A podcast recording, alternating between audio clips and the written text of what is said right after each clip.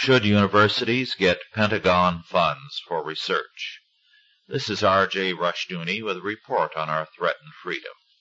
Each year, the Defense Department awards contracts to industry for research and for new technology.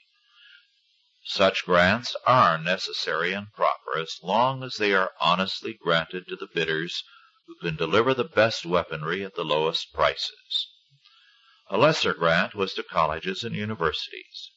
The new contracts rose to $852 million for the fiscal year, essentially for research.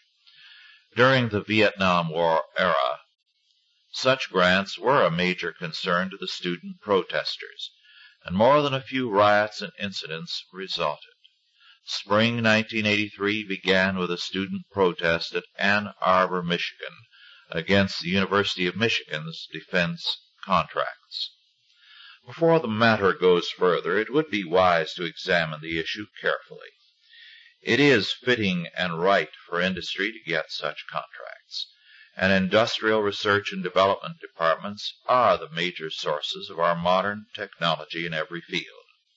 Few people appreciate the extent to which industrial research produces the inventions, technologies, and advances of our era. Without industrial research, we would have very little technology and scientific advance. In the development of technology, the role of the university is a very minor one.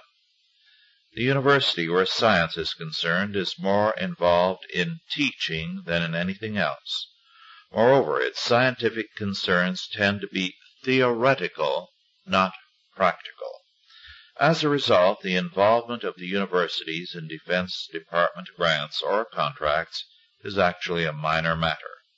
The 1982 contracts to industry totaled $116.7 billion, whereas those to colleges and universities came to $852 million.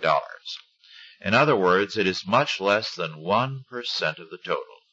Obviously, the Pentagon does not see university research as important.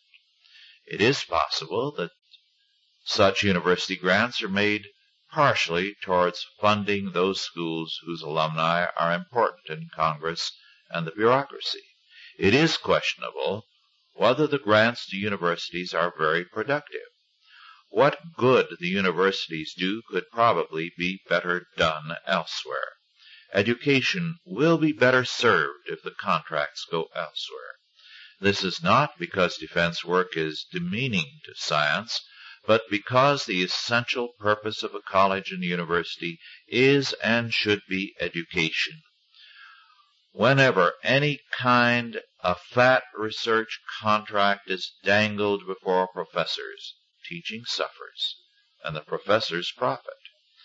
With some schools, the rationale is that a few students gain opportunities for more research. But the reality is that there are better options in industry, and teaching suffers when the university is involved in defense contracts. We have too many universities greedy for such contracts, and education suffers as a consequence. To harm or depreciate teaching is not practical. This has been R.J. Rushdoony with a report on our threatened freedom.